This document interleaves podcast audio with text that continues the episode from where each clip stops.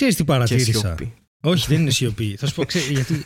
Ξέρεις τι παρατήρησα; Παρατήρησα ότι έρχεται κόσμος στις παραστάσεις και μου λέει Ε, πίνεις, πίνεις, αφού στη μαρμελάδα πίνεις. Και δεν ξέρω ότι. Έχω, σε τρία επεισόδια πρέπει να έχω πιει μπύρα. Σε όλα τα άλλα πίνω τσάι. Δηλαδή, Έχεις ο πιει και υπέρτατος κρασί, το φλόρο. θυμάμαι. Έχω πιει και κρασί, ναι. Έχω φτάσει και Ναι. τόσο χαμηλά. Έχεις φτάσει τόσο χαμηλά. Ναι. Αλλά. Ξέρεις, συνήθως πίνω ρε παιδί μου αυτό. Δεν έχει. Και είναι πάρα πολύ αστείο που όλοι θεωρούν ότι πίνω. πι- Ότι είμαστε μεθυσμένοι, ξέρω εγώ, ή κάτι τέτοιο. Έχει πάρα πολύ πλάκα. Και το θυμάμαι από ένα επεισόδιο που γυρίσαμε. Ήμασταν με τον Κώστα και την Ειρήνη σπίτι, το συγκάτοικο και την Ειρήνη που είχε έρθει Ναι. στο guest σε εμάς. Και είχα κάνει ένα επεισόδιο στο οποίο πίνω μπύρα και το παίζω μεθυσμένος. Ένα επεισόδιο για το ζουγανέλι και το ρατσισμό. Και έρχονταν όλοι και είναι Μας αρέσει ο μεθυσμένος τέλειος. Και ήμουνα. «Δεν- Έχω πιει μια γουλιά μπύρα, απλά το παίζω μεθυσμένος. Και ήμουν εντάξει, δώστε μου και ένα Όσκαρ μετά. Γιατί είναι φοβερό ότι ξέρεις ότι είναι πολύ εύκολο. ότι, Α, πίνουνε, α, και κάνουν YouTube. Όχι, ναι, ναι. ναι. Και δεν είχε Είμαστε κείμενο απλά αυτό το βίντεο. Έτσι. Ναι, έτσι αυτό.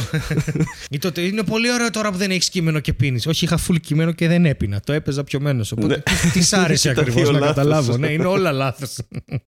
Αν και συμπτωματικά σκεφτόμουν σήμερα να πιω μια μπύρα έτσι. Ίσως πιο μετά, θα δούμε. Όχι, και εγώ θα κατεβάσω τώρα το χαμομήλι μου Και θα και βάλεις... μετά θα βάλω μια μπυρίτσα. Ναι. Γιατί όχι, μετά το Επιβεβαιώνοντας χαμομήλι, όσους, μια μπύρα. ναι. Γιατί έτσι κι αλλιώς κείμενα δεν έχουμε, οπότε καταλαβαίνεις. Καλά, ναι, ισχύει αυτό. Ισχύει. Κρεμίστηκαν τα τελευταία. Τε- δε- Άστο ρε μαλακά, άστο, ξεκίνα την εκπομπή. Ναι, θα όχι. βάλω εδώ το τραγουδάκι. Πιγκυριν, πιν, πιν, πιριριρι, πιγκυριν, πιν, πιν, πιριριρι. Κανονικά το Και φα- ξεκίνησε την εκπομπή. Το κανονικό intro, ναι. Ναι. Αν και εσύ το έκανες καλύτερα με το στόμα πάλι για ακόμα μια φορά. Λοιπόν, εντάξει. Α τα αφήσουμε αυτό. με τα intro σου, τα, τα στοματικά σου intro. Title of my sex tape. Αν και εσύ το έκανες καλύτερα με το στόμα για άλλη μια φορά. ναι, όπως και. Ω Θεή, Έπνιξες. ξεκίνα, ξεκίνα. Καταραμένε, με έπνιξες. Λοιπόν, άντε, ξεκινάω.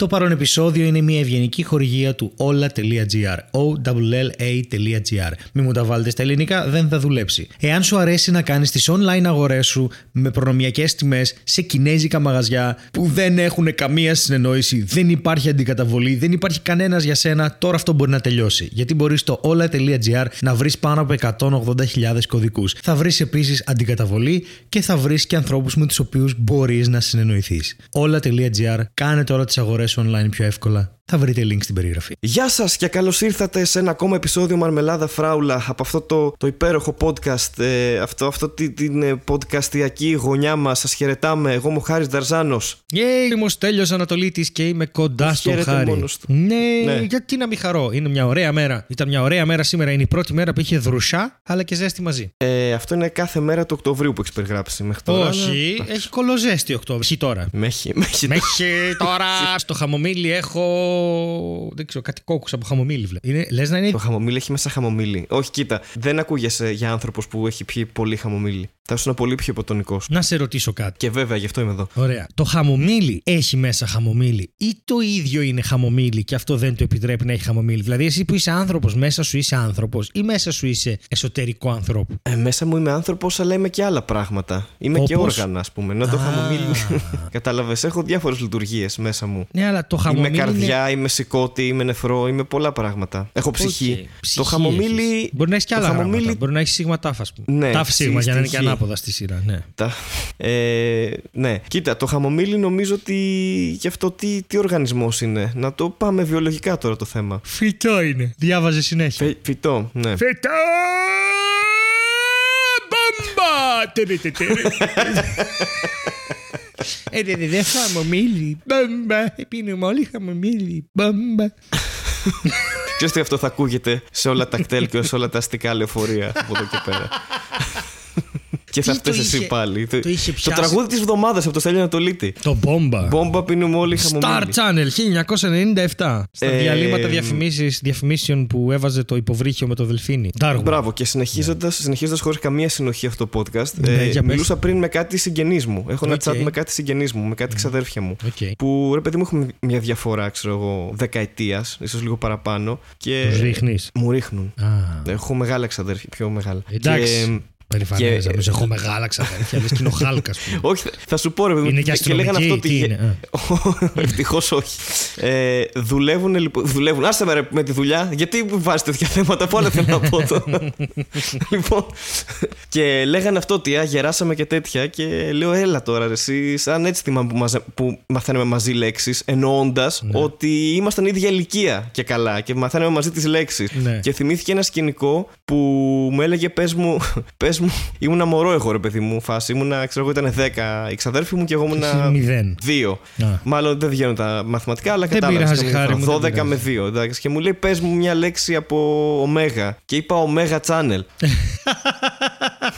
και λέω αυτό είναι αστειάρα. Έπρεπε, έπρεπε να, το, να το πω κάπου. Εδώ και ταιριάζουν δύο αποφάσισα να το σχόλια. μοιραστώ τώρα. Ναι. Μοιράσου το. Ε, Δύο σχόλια. Το ένα είναι Μπόμπολας likes this. και το δεύτερο για Since κάποιο λόγο. 1997, ξέρω εγώ, ναι. Ναι, για κάποιο λόγο αυτό, τώρα δεν ξέρω τι φάση, αλλά για κάποιο λόγο ταιριάζει πάρα πολύ με το Freud Intensified, που είναι meme. εννοείς; Είναι σελίδα, το Freud Intensified. Α, α, οκ, οκ. Έχει πολύ ωραία memes, έχει πολύ πλάκα. δεν ξέρω γιατί, αλλά μου ταιριάξε σε μια σουρεάλ κατάσταση που κατασκεύασα στο κεφάλι μου μόνος μου, χωρίς καμία βοήθεια. Λοιπόν, χάρη. Ή με τη βοήθεια του κεφαλιού σου. Του κεφαλιού μου, το οποίο το κεφάλι μου είναι κεφάλι μου από μέσα. Ή έχει εγκέφαλο. Ε, που είναι εγκεφάλι. Ο εγκέφαλος έχει κεφάλι. Χάρη, ξέρεις τι λέω; Ο εγκέφαλος εμπεριέχει. Εμπεριέχει, ε, πώς το λένε, Εγκεφαλίνη. αλλεργιογόνα. Άκου τώρα. Και, χαμι... και χαμομήλι. Ναι. Πώς ήταν η εβδομάδα σου; Η εβδομάδα μου ήταν πολύ σύντομη. Ναι. Δηλαδή κράτησε. Κράτησε Sorry, λιγότερες sorry, sorry, μέρες περίμενε. αυτή τη φορά. Περίμενε, ναι. περίμενε, Κράτησε θα 6 μου μέρες, ρίχνω. όχι Α, 7. οκ, οκ. Ε, γιατί άλλαξε η ώρα Ναι. και, και αυτομάτως ε, εγώ τώρα ας πούμε χαμένος. Έχω, έχω πάθει ένα. Πώς το λένε, αυτό, ένα jet lag Μμ. λόγω ώρας. Νυχτώνει πάρα πολύ νωρίς. Ε, δεν καταλαβαίνω, είναι 6.30 και νομίζω ότι είναι 11.30. Δεν ξέρω τι έχω πάθει. Έχω χάσει σίγουρα μια εβδομάδα. Εντάξει, θα το Με συνηθίσεις. τη μία, αυτό. με Αυτό τη είναι το μία ώρα, δύσκολο. ξέρεις, αλλαγή ρε παιδί, με τη μία ώρα διαφορά. Και Ναι. ευτυχώς που έχουμε και τα κινητά που το γυρίζουν κάνουν στο αυτόματο αυτόματα. και αλλάζει, γιατί δεν θα είχα ακόμα. Καλά, έχω να ασχοληθώ με την αλλαγή της ώρας μια δεκαετία περίπου. Τόσο δηλαδή. Τότε κάπου εκεί είχα ένα κινητό που άλλαζε αυτόματα Ναι. και δεν ξανασχολήθηκα Υπολογιστές, ποτέ. κινητά, τα έχουμε όλα Ε, πλέον ιδέες, δεδομένα. Έχουμε ψηφίσει βέβαια το ότι δεν θα ξαναλλάξουμε ώρα. δηλαδή αυτή ψηφίσαμε είναι. η αυτό. πρω- Ναι, ναι, είναι η πρώτη τελευταία αλλαγή αυτή. Τον Μάρτιο του 20 αλλάζουμε τελευταία φορά και μένουμε για πάντα στη θερινή ώρα. Που σημαίνει ότι το χειμώνα δεν θα ανοιχτώνει τόσο. Το ίδιο γρήγορα θα ανοιχτώνει, απλά θα έχει αλλάξει η ώρα. Είσαι ηλίθιος, ρε μαλακά. Είσαι ηλίθιος. Δεν σε μπορώ. Δεν σε μπορώ. Να σου πω Αλλά κάτι, εγώ θα συνεχίσω με την αλλαγή της ώρας. Εγώ Και θα φ- σπάω τα αρχίδια σε όλους και θα λέω: Όχι, κανονικά είναι 5,5 τώρα, παιδιά, δεν είναι 6,5. Θα σε στηρίξω μόνο και μόνο για να γελάω, γιατί θα έρθει η ώρα που κάποιος θα είναι τόσο μικρός, δηλαδή κάποιος που τώρα είναι 6 χρονών. Τόσο νεκρός είπες. Μικρός, βρε. Α, μικρός, Πόσο οκ. νεκρός μπορεί να είναι κάποιος; Μπορεί να είναι πολύ ή είναι νεκρός, ή δεν ξέρω. είναι. Ε, πολύ νεκρός τι είναι αυτό; Αυτά ούτε δεν ξέρω. Ούτε οι forensics δεν τα λένε αυτά. Α, αυτός παραπέθανε. Ναι. Μαλακίστηκε. Εντάξει, είπαμε να πεθάνεις, αλλά. ε, αλλά όχι και σε βρίσκω παράκανες, γάμισες. ναι. Εντάξει. Ή να βλέπεις δολοφόνο, ρε παιδί μου, και είναι ναι, ναι, ναι, overkill. Δηλαδή τον σκότωσε και μετά τον ξανασκότωσε από, από μίσος. Όχι, ήθελα να είναι σίγουρος. Δεν είναι. Και το headshot είναι πολύ πεθαμένος. Χέτσο ότι είναι πολύ πεθαμένος. Ναι, δεν πέθανε από φυσικά αίτια, ξέρω εγώ. Είναι πέσκα στο κεφάλι του, ξέρω εγώ. Μάλιστα. Ναι. Χαρή. ναι. Εγώ βάζω στο χαμομήλι μου πράγματα. Εσύ γιατί; Τι κάνεις; Εγώ δεν έχω καν χαμομήλη σκέψη. Σκέψου όμως πώ. Αυτό είναι είναι το- από φυσικού σου αυτό. Μάλιστα. Μήπως αυτό είναι το πρόβλημα. Ε, το πρόβλημα είναι το εγκέφαλό σου που από μέσα δεν είναι κεφάλι και, και εγκέφαλος. Από μέσα ο εγκέφαλός σου είναι άλλο πράγμα. Είναι, πρέπει να βγει και να πάει στην καρδιά του. Πρέπει να βγει από το Μπορεί να κεφάλι το του. κάνει αυτό σήμερα. Λοιπόν, άκου. Ακούω. Κάτι ήθελα να σου πω σημαντικό. Α, ναι, δεν θα ξαναλλάξουμε ώρα ποτέ και θα δημιουργηθεί αυτή τη στιγμή. Έχει παιδιά που είναι 3 ή 4 χρονών που σε 10 χρόνια δεν θα ξελούν γιατί αλλάζαμε ώρα. Και θέλω να σου πω, ρε Χάρη, Α, Πώς θα το εξηγήσω εγώ αυτό στα παιδιά μου; Πώς θα τους πω ότι κάποτε αλλάζαμε την ώρα και παλιά ήταν έτσι και τώρα αχ, τα έχουν εκμοντερνήσει όλα και έχουμε την ίδια ώρα. Πώς θα τους το εξηγήσω αυτό; Και άμα μπερδευτούν; Λοιπόν, ναι, ξέρεις τι. Γενικά η διαφορά ώρας υπάρχει σαν concept. Ε, γιατί, ξέρεις, σε άλλες χώρες έχουν άλλη ώρα. Οπότε Ναι, ίσως να οκ. το πας έτσι. Αν και θα ήταν πιο ενδιαφέρον να κάνεις ακριβώς το ανάποδο και να ψηφίσουμε ότι όλοι έχουμε μία ώρα παγκοσμίως. Το σκέφτονται αυτό. Αυτό Το θα είναι ακόμα σκέφτονται. καλύτερο. Για να μην μπερδευόμαστε καθόλου. Τίποτα. Να είναι Ναι. και εδώ 5, να είναι και στο Λονδίνο 5 και, στη, και στον Παναμά. Ναι, με τον ίδιο τρόπο που σκέφτονται να βγάλουν το ημερολόγιο των. ε, Νομίζω πώς βγαίνει. Αν, βγάλ, αν κάνεις 28 τις μέρες όλους τους μήνες, βγαίνει άλλος ένας μήνας και γίνονται 13. Νομίζω. Πώς θα το πούμε αυτό το μήνα; Θα είναι ο Ινφλευλής, αλλά θα είναι ε, σαν να μάσει. Δηλαδή ο Φλεβάρης στη Λάρισα, κανονικά. όπως- θα έχουν ναι. Μπορεί δύο να είναι ο Φλεβάρι. Ιουνιάριος ή Ή ο Αγουάριος. Μάρτιφλο ή ο Απρίβλης. Ο Τρικέριος. Ο Τρικέριος. Ναι, Τρικέμβριος. Τρικέμβριος. Ναι, ορίστε. Τρικέμβριος. Νοέμβριος, Δεκέμβριος, Τρικέμβριος. Τρικέμβριος. Ορίστε. Δεκέμβριος, Τρικέμβριος, Ιανουάριος. Σωστό. Να έχει λίγο το έξτρα, ναι, κατάλαβες πριν Έτσι. αλλάξει. Και τα η Χριστούγεννα χρονιά. θα είναι Χριστούγεννα. Για να είναι στον Τρικέμβριο. Και να σου πω για κάτι, γιατί να αλλάζουμε χρονιά; Να έχουμε την Μία ίδια χρονιά. χρονιά. Όχι για πάντα. να πούμε ότι το 2020, 2020 είναι ωραίος Ε, για αριθμός. πάντα. Για πάντα. και θα... Τίποτα, ρε. Όλα το 20. Πω και Και περιμένω. σκέψτε το, δεν θα αλλάζουν φορολογίες, δεν θα αλλάζει τίποτα. Θα είναι όλα τα ίδια. Μέσα στο 20. Η, η χρονιά της μαρμότας. Όλοι θα γεννιούνται και θα πεθαίνει το 20. Από την είναι μπέρδεμα τέλειο αυτό. concept αυτό. ξέρω Είναι αν τέλειο, είναι για να- τέλειο είναι, concept. είναι, Είναι σίγουρα είναι concept. λίγο νι- είναι νιχιλιστικό, ρε παιδί μου. Δεν, δηλαδή θα, όλα θα σβήσουν το 20. Γιατί δεν θα αλλάξει ποτέ. Πω, πω, αυτό θα είναι ο τίτλος του επεισοδίου. Όλα θα σβήσουν το 20. Επεισόδιο νούμερο 26. Ναι, Οκτώβριος 2019. Φίλε, Είχε προβλεφθεί. Τρικέμβριος 2020. Χρόνια πολλά. 2020. Αυτό δεν- Η τελευταία μέρα. Η τελευταία μέρα. Τα τρικεμβριανά. Ναι. Ε, Μαλάκα είναι πάρα Γιατί πολύ. άμα ωραίο. το υπολογίσεις, ήταν τότε. Ήτανε... Τότε ήταν, τότε θα βγαίνει. Τότε θα έβγαινε. Πω, πω, μπέρδεμα. Τρικεμβριανή επανάσταση. Ρε, ξέρεις ότι υπάρχει ένα site που λέγεται WikiHow; Στέλιο, το ακούω πρώτη φορά από σένα. Αλήθεια. Όχι. γιατί, γιατί ρωτάς αν όντως...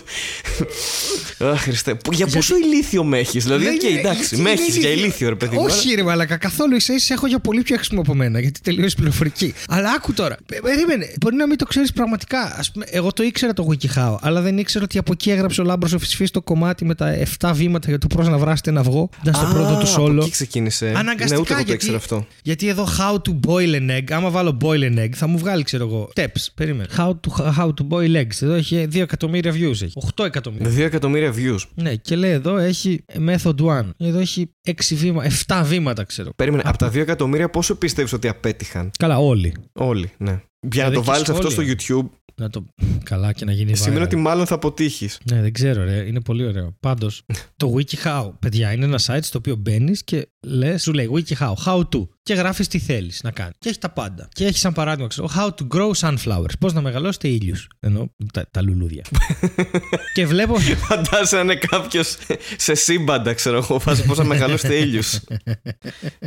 Βράζετε λέει, ένα έχει- αυγό, από εκεί ξεκινάει. Ναι, όλο. από εκεί ξεκινάει. Βρά- λοιπόν, έχει ρε παιδί μου, για να δεις από κάτω, έχει κάποια παραδείγματα και λέει, ξέρω εγώ. How to και έχει παραδείγματα. Πώς να ε, κάνετε skate hockey. Εντάξει. Skate hockey, οκ. Ναι. Αυτό το Ε, ήξερα ήδη. Ναι, πώς να κάνετε διακοσμήσεις για το Halloween. Ναι. Και μετά έχει και κάτι Αυτό δεν surreal, το ξέρω ήξερα. εγώ. Πώς να οργανώσετε το γραφείο σας δεκτό, πώς να κοιμήσετε ένα μωρό, πώς να κάνετε φωσφορίζοντα cupcakes. Και αρχίζει και γίνεται surreal, ξέρω εγώ. Έχει τώρα help your nails recover after acrylics. Πώς να ανακυκλώνετε πετσέτες. Ε, Είναι πολύ συγκεκριμένα πράγματα αυτά. έχει, έχει εδώ. Α πώς να κάνεις εσπρέσο πούδρα. Να αφιδατώσει δηλαδή εσπρέσο αντί να πας να αγοράσεις τέτοιο. Και έχει εδώ, ας πούμε, Ναι. πώς να κάνετε ε, μια αποκριάτικη στολή πασχαλίτσα. Ωραία. Και εδώ μεταξύ έχει και άλλα. Πώς να κάνετε έναν Ubuntu server σε Amazon Web Services. Ε, πώς να, ξέρεις, πώς Ναι. να κάνεις resize text Ναι, ναι, με ναι. το HTML και JavaScript. Δηλαδή μπορείς να βρεις τα πάντα. Okay. Ναι. Και έχω βρει ένα άρθρο. Το οποίο έχει 19 WikiHow άρθρα, τα οποία δεν βγάζουν και ιδιαίτερο νόημα. Άρα είναι τα περίεργα WikiHow άρθρα. Ναι, ναι δεν Μπαίνουμε είναι σε η αυτό το στήλη σκοτεινό μας. Όχι, μονοπάτι θέλω τώρα. να δεις ότι κάποιος άνθρωπος, αυτό που θέλω να πάρω από αυτό είναι κάποιος άνθρωπος μπήκε και έγραψε το εξής. Άρθρο WikiHow. How to trick people into thinking you are possessed. Πώς να κοροϊδέψετε τον κόσμο στο να πιστεύει ότι είστε κατηλημένοι. Το οποίο μπορεί να σημαίνει ότι απλά μιλάτε Το στο τηλέφωνο. possessed. Αλλά. Αλλά- Όχι, ρε. Κανείς δεν έχει πει που είσαι I'm possessed, μιλάς στο τηλέφωνο. Δεν- Δεν είναι τέλειο. σωστό αυτό που λες. Άμα ξυπνήσεις τηλέφωνο, δεν είσαι possessed. Εννοείται ότι είσαι δεν possessed. είσαι κατηλημένος. Αλλά αυτό είναι κάτι που έχουμε πει εμείς. Δεν είναι γενική αλήθεια. Ε, Καταλαβες. Είναι δικό μας trademark αυτό. Εντάξει, αυτό ισχύει. Ε, ενδιαφέρον αυτό το WikiHow. How. Ναι. Ε, Έχει, έχει WikiHow πώς να γίνετε φάντασμα. και, είναι κάτι, και είναι κάτι εντελώς ξέρω εγώ απλό. Φάση βάλει ένα σεντόνι πάνω σου, ας πούμε. Δεν ξέρω ρε εσύ, δεν μπορώ να... Θα σου πω τώρα αμέσως, κάτσε. Ναι. Λοιπόν, ε, α, και το έχουν αλλάξει πλέον. Και δεν είναι αυτό, είναι να κάνετε κοστούμι φάντασμα. Και λέει: Πάρτε ένα καπέλο, βάλτε ένα σεντόνι, ανοίξτε δύο τρύπες για μάτια, βγάλτε τρύπες για αυτιά και είστε Το ντυμένο είπα. φάντασμα. Είδες που το ήξερα. D'accord. Είδες που σαν. Αφού είσαι clairvoyant clairvoyant, ήξερα. έτσι. Ναι. Μετά λέει: Πώς να συμπεριφέρεστε σαν ένας μοντέρνος, παύλας, συνηθισμένος βρικόλακας. Εσύ ξέρεις. και μέσα στις οδηγίες. Έχω γράψει βιβλίο, ναι, αλλά μέσα στις πληροφορίες που δίνει το άρθρο, λέει, ε, μέσα στις οδηγίες λέει, ε, να συμπεριφέρεστε σαν να, να είστε κατανοητικοί στα προβλήματα του κόσμου. Γιατί να θυμάστε, όταν έχεις ζήσει χίλια χρόνια, έχεις ζήσει όλα τα προβλήματα του κόσμου. Οπότε, σαν βρικόλακα, μπορείτε να βοηθήσετε πραγματικά την ψυχολογία του κόσμου. Τα ξεράσω. Ε, συγκινήθηκα λίγο. Συγγνώμη, θα μου επιτρέψεις. Επίσης, σύμφωνα με τη θεωρία μου του να μην αλλάξουμε χρονιά, ε, όλοι θα είμαστε βρικόλακες. Γιατί το 2020 Σωστό. θα είναι για πάντα, άρα μπορεί να ζεις για χίλια χρόνια ή για ένα χρόνο. Δεν έχει σημασία. Έχεις δίκιο. Άρα αυτή, αυτή το WikiHow, αυτή η θεωρία στέκει το πώς να δείξεις κατανόηση όπως ένα βρικόλακας. Στέκει, στέκει. Επίσης, οι γάμο. βρικόλακες δεν είναι τόσο ότι απλά περιμένουν, έχουν υπομονή μέχρι να σου πιούν το αίμα. Δεν είναι ότι θέλουν να ακούσουν και τα προβλήματά σου. Δηλαδή, αν μπορούν να το κάνουν και πιο γρήγορα, θα, θα το κάνανε. Κοίταξε. Και ε, μπορούσαν να αποφύγουν την κουβέντα. Καταλαβαίνω από πού προέρχεται αυτή, αυτός σου το άγχος για τους βρικόλακε και έχοντας γράψει δηλαδή ένα βιβλίο, θέλω να σου πω ότι δεν είναι όλοι έτσι. Χάρη μου. Αυτό είναι ένα στερεότυπο που έχει. Γιατί κάποιοι δεν μπορούν να συγκρατηθούν. Οι, μπο- οι βρικόλακοι μπορούν να είναι φίλοι με ανθρώπους. Μπορεί να είναι δηλαδή. Ναι, μπορούν να είναι. βέβαια, Με μπορούν να λικανθρώπους. είναι. Με λικάνθρωπους θα μπορούσαν να είναι. Ε, αλλά υπάρχει εδώ είναι λίγο τα. είναι Μιλάμε, λίγο- το θέμα μας σήμερα είναι η φιλία μεταξύ μεταξύ λικανθρώπων λικάνθρωπων και βρικολάκων. βρικόλακα. Γιατί είναι τα Πολύ Τρικεμβριανά. Ε, έχουν μια γιορτή στα Τρικεμβριανά όπου οι λικάνθρωποι. 13 Δεκεμβρίου νομίζω είναι η γιορτή, αν δεν κάνω Ακριβώς. λάθος. Είναι- Πέφτει πάντα Τρίτη. Γιατί όταν έχεις. Και, και γίνεται κάθε χρόνο στο, στο Μέτσοβο. Ναι, πάντα. Και είναι Νομίζω. πάντα το Ναι, ναι. 2020. Και πάντα το το 2020, ναι. Ναι, και να ξέρεις ότι στις 28 μέρες βγαίνει 4, 7, 28, οπότε είναι 4 εβδομάδες. Οπότε πάντα η πρώτη του μηνός πέφτει Δευτέρα και η τελευταία πέφτει Κυριακή. Και όλες οι ημερομηνίες είναι την ίδια μέρα. Ακριβώς. Ε, γι' αυτό το ημερολόγιο θέλω να το κάνω. Δηλαδή να μην, να μην σκεφτόμαστε τίποτα. Αν είναι Δευτέρα, μπορεί να είναι 1, 7, 1, 8, sorry, 15 και 23. Δεν μπορεί να είναι 22. Τι λέω, ρε. Δεν μπορεί να είναι καθόλου άλλες μέρες. Οπότε το 13 πέφτει αναγκαστικά ε, Δευτέρα. Σάββατο. Σάββατο, ναι, το ίδιο είπαμε. το 2020 είναι όλα αυτά. Ε, οπότε ναι, στα Τρικεμβριανά, στις 13 Τρικεμβρίου, αυτό που συμβαίνει είναι ότι οι βρικόλακες ε, κρύβονται γιατί οι λικάνθρωποι βγαίνουν έξω με σκοπό να κυνηγήσουν βρικόλακες. Και ξέρεις τώρα, οι μεγάλοι λικάνθρωποι λένε παιδιά αυτά είναι βάρβαρα. Υπάρχουν οι άλλοι λικάνθρωποι που λένε Μα έτσι είναι η ζωή, τι να κάνουμε τώρα. Έχουν αλλάξει εποχές όμως. Έτσι, Τι να ναι, έχουν κάνουμε. αλλάξει, αλλά τι να κάνουμε και εμείς να μην κυνηγήσουμε. Γι' αυτό και οι βρικόλακες λένε Μη, θα σε δώσω στο λικάνθρωπο φάει. Ξέρεις τώρα πώς πάνε αυτά. Ε, και αυτοί προκαλούν και κρύβονται. Εντάξει, όλα αυτά Ακριβώς. είναι Και αυτοί γνωστά. ζουν για πάντα και τι σχέση έχει Γκάρι και όλα αυτά. Τέλος πάντων, ας μην πάμε εκεί, ας μην πάμε εκεί. Γιατί τώρα ξέρεις, έχω και φίλους που είναι βρικόλακε και δεν θέλω να. Δεν έχω πρόβλημα με τους γρικόλακε. Βρικόλακε. Γρικόλακε. είναι οι Έλληνες βρικόλακε από το Γρεκί. Ο Γρεκίμος. Γρεκόλακες. Γρεκόλακες. Εντάξει, είναι εορταστική μέρα σήμερα, να πούμε 28 Οκτωβρίου, η μέρα που γράφουμε. Οπότε είναι οι γρεκόλακε που βγαίνουν τέτοια μέρα κάθε χρόνο και κάνουν παρέλαση αναγκαστικά. ε, Ο καλύτερος που πίνει το πιο πολύ αίμα παίρνει σημαία κτλ. ξέρεις τι. Ξέρεις τι, δεν είσαι έτοιμος για το επόμενο άρθρο WikiHow. Νομίζεις ότι δεν είμαι έτοιμος; Δεν είσαι έτοιμος. Καλά, δεν είμαι έτοιμος. Γιατί είναι πώς Με να, ψες. φτιάξετε, πώς να φτιάξετε παγάκια με παγωθή. Α, Δεν σου κάτσε. κρύβω ότι έχω φάει ώρε. Έχω φάει Γιατί τα εγώ βάζα. έχω φτιάξει...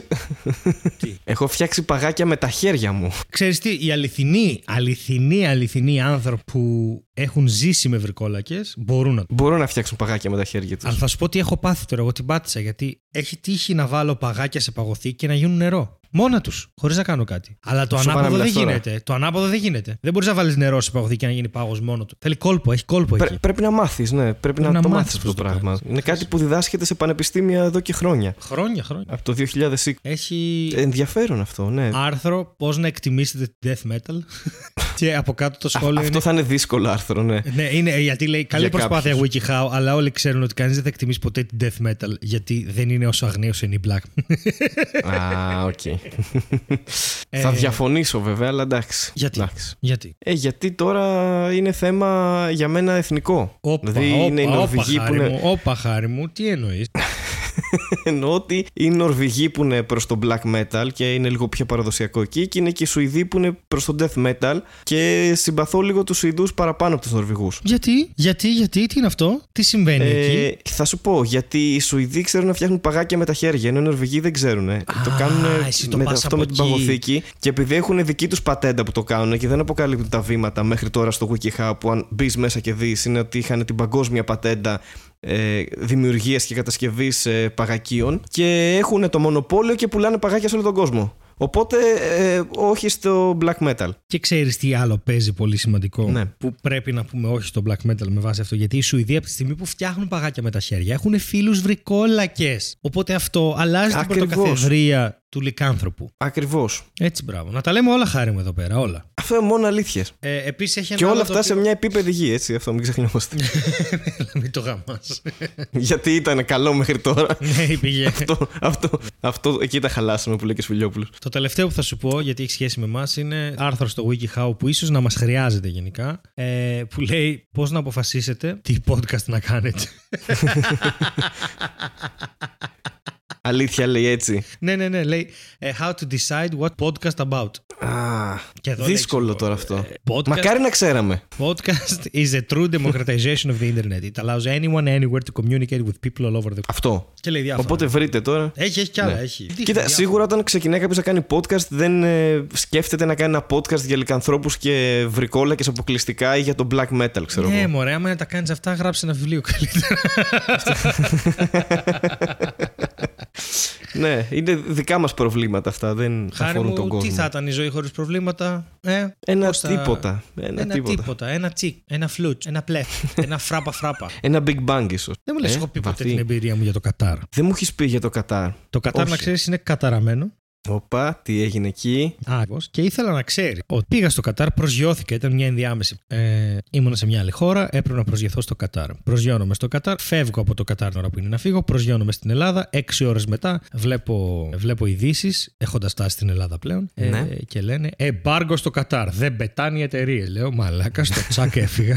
ήταν έξι ώρες μετά, ήταν 24 ώρες μετά, δεν έχει σημασία. Πάντως ήταν, ήταν ώρες που είσαι στο αεροδρόμιο και μπορεί να γίνει μαλακία. Δεν ήταν δηλαδή μια εβδομάδα μετά να πεις Ευτυχώς ήταν τύπου το γλίτωσα για λίγο. Ναι. Και φτάνω στο Κατάρ ε, και ήταν, ε, φτάνω στο Κατάρ και η εποχή που γίνεται όλο αυτό είναι το Ράμανταν, είναι το Ραμαζάνι. Και είναι η πρώτη φορά που έχω νευριάσει μαλάκα με... Έχω νευριάσει πάρα πολύ γιατί δεν...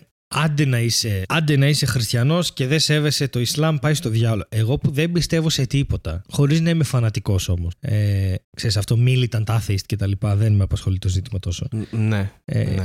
Με απασχολεί όσον αφορά το κοινωνικό κομμάτι της θρησκείας. Εντάξει, αλλά θέλω να πω ότι δεν θα βγω να α, πιστεί και α, να γαυγίζω όπως γαυγίζω. Καλά, και- εσύ είσαι και βρεομασόνο ιονιστή γενικά. Τα κάνεις Αυτό, αυτά επειδή ύπουλα, δεν- βασικά είμαι άθεος ευρωεμασόνο ιονιστή, πάνω απ' όλα η Παναγία, ε, δεν το. Και φτάνω εκεί και είναι, όλοι με τη... είναι όλο αυτό το πράγμα με τη χιτζάμπ και την μπουρκα, όλο αυτό το πράγμα. Όλο. Και είναι το Ραμαζάνι και γράφει μια πινακίδα. Εγώ έχω φτάσει και έχω μια μισή ώρα και έχω. Είναι ένα ταξίδι δύσκολο τέλος πάντων, γίνεται για κάποιο λόγο και έχω ένα άγχος σχετικό και θέλω να, να λέω να, να πιω ξέρω, εγώ, μια μπύρα κάτι τέτοιο γιατί είναι απόγευμα και να μπω μετά στο αεροπλάνο και, να, και θέλω να κάνω και ένα τσιγάρο. Και έχει ένα, ένα smoking room εκεί. Και ήταν η φάση που κάπνιζα, ας πούμε, ακόμα. Καταρχάς, η μάνα σου το ξέρει αυτό; Η μάνα μου το ξέρει αυτό. Οκ. Όλη αυτή την ιστορία. την. Και φτάνω εκεί και βλέπω σε μια πινακίδα που λέει Απαγορεύεται να επιδεικνύετε τις αμαρτίες σας, ξέρω εγώ. Και Μμμ. θα τιμωρηθείτε με φυλάκιση μέχρι και αποκεφαλισμό, ξέρω εγώ, ανάλογα το αμάρτημα. Ένα τέτοιο Ναι. πράγμα. Ε, Το εάν- οποίο σε πιάνει κανονικά εκεί, έτσι. Δεν είναι ότι ε, επειδή είσαι από αλλού δεν ισχύει ο νόμος. Αυτό ήθελα σε να σου πιάνει πω. κανονικά. Ναι, σε- νομίζω ότι σε πιάνει. όπου λέει Ναι. αν ε, πίνετε ή καπνίζετε δημόσια μέχρι και νερό. Γιατί απαγορεύεται να πιει και νερό μέχρι τις 7.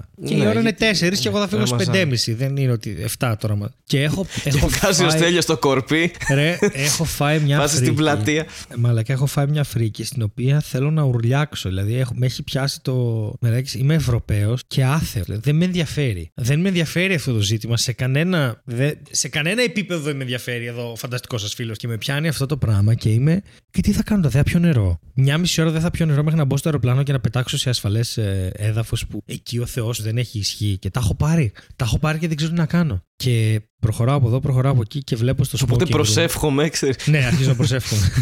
Βλέπω το smoking room γεμάτο Άραβες με κλειδιά Ferrari αφημένα να καπνίζουν πουρα και να πίνουν κρασί. Οπότε είπες αυτό, αυτό Οπότε λέω, είναι. εντάξει, εδώ, Αυτή είναι η φίλη μου. Αυτή είναι, ναι, δεν παίζει, δηλαδή δεν υπάρχει καμία περίπτωση να ασχοληθούν με μένα. Έχουν πολύ σημαντικότερα. Απλά μπήκα μέσα, ήπια νερό, δεν ήπια μπύρα τελικά. Και έκανα το τσιγάρο μου σαν βλαμμένος εθισμένος και βγήκα έξω μετά και άραξα διαβάζοντας βιβλία στο Kindle. Μέχρι να έρθει η πτήση. Αλλά μαλακά, είχα φάει μία φρίκη. Μία φρίκη Ε, απίστευτη. Λογικό είναι. Απλά αυτό το πράγμα που επιβάλλουν και το νόμο τους. Θα μου πεις τώρα, ναι, είναι, το Ισλάμ είναι περίεργη κατάσταση. Ε, ξέρεις, ναι, το πού θα είσαι, το γιατί πόσο είναι- αυστηρά είναι όλα αυτά και τα σχετικά. Ε, Είναι μια κατάσταση όντως δύσκολη. Ναι, δεν μπορείς να κάνεις κάτι. Παρ' όλα αυτά, εγώ ξέρω τι σκεφτόμουν αυτή την ώρα που έλεγες αυτή την ιστορία. Όταν προσγειωθήκατε, Ναι. ωραία, ε, ο πιλότος έκανε καλή προσγείωση, δηλαδή ήταν καταρτισμένος. Ναι. Εντάξει, αυτό λίγο παίγνω ήθελα να κάνω. Θα το αφήσω και έτσι. ήθελα αυτή σιωπή. την αντίδραση. αυτό, άβολη σιωπή. Όχι, όχι, άβολη σιωπή. άβολη σιωπή. Στου κο... Μας έγρε... πέταξε του κόσμους. Την- όχι. Ε, αυτό που θέλω να σου πω. Σταμάτα. Πέρα από αυτή τη μικρή Τα ιστορία. παξιμάδια. Ναι. Είναι ότι το, το Κατάρ, όταν πετάς από πάνω, έχω και φωτογραφίες να σου δείξω. Μπορεί να τις βάλω κιόλας στο τέτοιο. Ε, Βλέπεις ένα υπέροχο καταπράσινο νερό. Ωραία. ναι. Το οποίο νερό έχει μέσα ένα πολύ όμορφο γκρι, κάτι σαν ζωντανό πλανκτόν. και Το κοιτάς και λες, wow, και το τοπίο είναι φανταστικό όταν προσγειώνεσαι. Μέχρι που συνειδητοποιείς ότι αυτό είναι χώμα. Και αυτό το χώμα έχει βρεθεί στο νερό επειδή φυσάει αέρα στο Κατάρ. Παίρνει αυτό το χώμα και το ρίχνει μέσα στο νερό. Και αυτό κατακριμνίζεται και κάνει αυτά τα σχήματα. Και όταν προσγειώνεσαι, δεν βλέπεις έξω από τα παράθυρα σε ορατότητα 20 μέτρων, γιατί έχει χώμα. Και Τέλειο. βγαίνεις έξω από το αεροπλάνο και μπαίνεις μέσα στο Κατάρ. Και τα- το, το... Καλά, δεν περιγράφω το αεροδρόμιο που έχει. έχει- Μέσα έχει Μάγκλεβ τρένο. Τι έχει. Α, ναι, Μάγκλεβ. το, με το μαγνητικό μαγνητικό. τρένο ε. το οποίο σε πηγαίνει από το ένα Ναι. σημείο στο άλλο. Ε, ξύλο, επένδυση, μιλάμε Και το τρένο του Hogwarts επίσης. Ναι, όλα, όλα αυτά είναι. Όλα αυτά είναι στο Κατάρ. Μιλάμε ότι έχει πάρα μα πάρα πολύ χρήμα εκεί πέρα. Και μπαίνει στο αεροδρόμιο και πας στα τζάμια και τα κουμπάς και έχει κλιματισμό το αεροδρόμιο και ακουμπάς τα τζάμια και καίνε. Και διαβάζεις έξω 48 Πω. βαθμούς. Και μεσημέρι στο Κατάρ χτυπάει πάνω από 48 βαθμούς και είναι έρημος με χώμα και αέρα. Μιλάμε, δεν μπορείς να ζήσει εκεί. Ε, πέρα. είναι, είναι το πρώτο βήμα αν μπεις στο WikiHow ε, Ναι. και βάλεις how to boil an egg. Είναι το πρώτο βήμα πήγαινε στο Κατάρ. Έτσι. Και απλά βγες έξω με το αυγό. Ακριβώς. Και έχεις ένα βραστό αυγό. Σαν να μην φτάνει λοιπόν που τα Αραβικά Εμμυράτα έχουν μπει σε μια κατάσταση να καταστρέψουν όλο το περιβάλλον γύρω και φτιάχνουν τεχνητά νησιά και όλα τέτοια, αποφάσισαν ότι το Κατάρ πλέον έχει τόσο πολύ ζέστη λόγω κλιματικής αλλαγής που θα βάλουν air condition έξω. Αλήθεια, Αυτό έξω. Στις αγορές, σε στάδια και σε πεζόδρομους και θα βάλουν air condition. Κοίτα, μια περιβαλλοντική λίστα ήταν να φύγουν όλοι από εκεί γιατί έχει τόση ζέστη, ξέρω. εγώ. δεν, Ναι, δεν συμφέρει γενικά να βάλεις αυτό το air condition έξω, να το βγάλεις όλο, ρε παιδί μου. Δεν γίνεται. τίποτα. Έχουν... Είναι μια καταστροφή περιβαλλοντική βαριά. Ναι, Η- Ναι. Αχ, Θεέ μου. Μιλάμε ότι το air condition αυτή τη στιγμή ξοδεύει το 20% της παγκόσμιας ε, ηλεκτρικής ενέργειας. Ωραία. Και είναι ένα πράγμα το οποίο καίει πάρα πολύ ρεύμα. Και θα πάρουν, Ναι. μαλάκα θα πάρουν και θα κάνουν air condition έξω. Έτσι. Γιατί δεν μπορούν, έχουν, αυτοί έχουν από την κλιματική, λόγω κλιματικής αλλαγής ενώ όλος ο πλανήτης έχει 0,8 βαθμούς Κελσίου πάνω, αυτοί έχουν πάνω από 2 βαθμούς Κελσίου. ότι, το- όταν ήταν 46 είναι τεράστια πάει 49, διαφορά, ναι. είναι τεράστια διαφορά, δεν την παλεύουν καθόλου. Και έχουν και το World Cup το 22 αυτοί. Το συζητούσαμε μαζί. Έχουν και το παγκόσμιο κύπελο, το σωστά. Ναι. συζητούσαμε μαζί ότι θα το πάνε χειμώνα γιατί δεν παλεύεται και θα βάλουν air condition στα στάδια.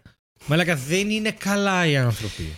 Ε, δεν είναι καλά, τους έχει βαρέσει η ζέστη. Τι να κάνουν. Μπορεί άμα βάλουν το air condition και. άμα βάλουν το air condition έξω να γίνουν καλά, δεν ξέρω. Τέλειο. Η εξήγηση για το τι, γιατί συμπεριφέρεται έτσι το Κατάρ είναι. ε, Τους έχει βαρέσει η ζέστη. Ναι. Επίσης, όλη αυτή την ώρα που έλεγες για το νερό που ήταν χώμα, σκεφτόμουν Ότι το ότι νερό θα είχε υπήρχαν ψήλο. βάρκες από κάτω Ναι. ή καράβια που θα είχαν κατάρτια. Nice, nice. Ε, ε. Nice, nice. Άβολη σιωπή πάλι. Τι κατάρτια είναι αυτή; Πώς Κατάρτια. ξεπέσαμε έτσι; Κατάρτης, αυτός που είναι από το Κατάρ. Κατάρτης. Ναι. Κα- κα- κατάρτα. Επιστημονική Την κατάρτιση. Που, που, μαλάκα, Την φτάνει. κατάρτα και τα Γιάννενα. Εντάξει, φτάνει, φτάνει. Πρέπει να αλλάξουμε στήλη τώρα. Ετοιμάζουμε, Έχω αρχίσει ετοιμάζουμε να- για Λεφέν. Ετοιμάζω, Ετοιμάζουμε για ετοιμάζω Λεφέν. Εγώ δεν. δεν- Εγώ είμαι ήδη ζεστός από Κατάρ. Αγαπητή Φραουλάδα, έχω ένα μεγάλο πρόβλημα, ε, αρκετά μεγάλο, περίπου 70 χρονών και ανυπομονώ να ακούσω την επιστημονική σας προσέγγιση ε, για να τη συλλογίζομαι κάθε φορά που το αντιμετωπίζω και, δεν μου έρχεται, και να μην μου έρχεται να αυτοπυρποληθώ. Ε, είναι αυτός ο γέρος στη δουλειά, ο οποίος με αντιπαθεί ιδιαιτέρως και προσπαθεί να μου κάνει τη ζωή δύσκολη. Ε, συγκεκριμένα είναι αυτός που οδηγάει το βανάκι κάθε φορά που φεύγουμε για να πάμε στη δουλειά και έχουμε πει ότι θα είμαστε και στις 7 και είναι 7 παρά 1, με βλέπει να έρχομαι, είμαι στα 100 μέτρα, τρέχω προς το βανάκι και ενώ κάνει eye contact μόλις πάει 7 ακριβώς βάζει μπρος και φεύγει και με παρατάει για λίγα βήματα και με αφήνει να χάσω την εργατική μέρα. Το αντικείμενο μου είναι κλαδευτήρι. Βοήθεια. Μόλις ακούσατε λοιπόν το πρόβλημα της Νάτε και Νάτε και τα κουλουράκια που λέει ο Blink My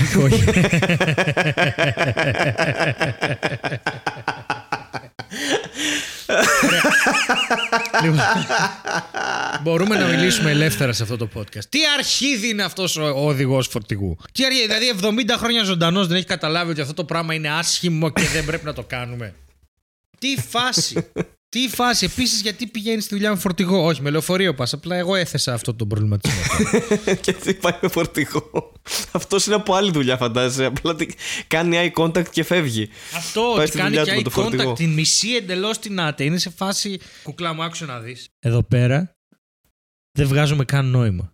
Θα σε αφήσω γιατί έτσι θέλω να σε αφήσω και όλα με αφήνεις να σε αφήσω. Και καταλαβαίνεις ότι θα γίνω ε, τραγούδι σε podcast τώρα αυτή τη στιγμή, σαν οδηγός. Και να δεις, ε, εγώ νομίζω ότι καταρχάς παραλείψουμε. Να, να, γλύπ, να γλύψουμε. Να, λείψου, να λύσουμε. Άστο ρε μαλακά, άστο ρε μαλακά, άστο, πάστο να πάει στο διάολο, άστο, άστο, άστο. άστο. Να πούμε τώρα ότι και οι δύο έχουμε έχουμε, έχουμε πάρει μπύρα για να ναι. αναλύσουμε αυτό ε, το. Εσύ την πήρες κυριολεκτικά την πύρα. Το... Πήρες την πύρα. την παραπύρα. Την παραπύρα. Την παραπύρα. Παραπύρα,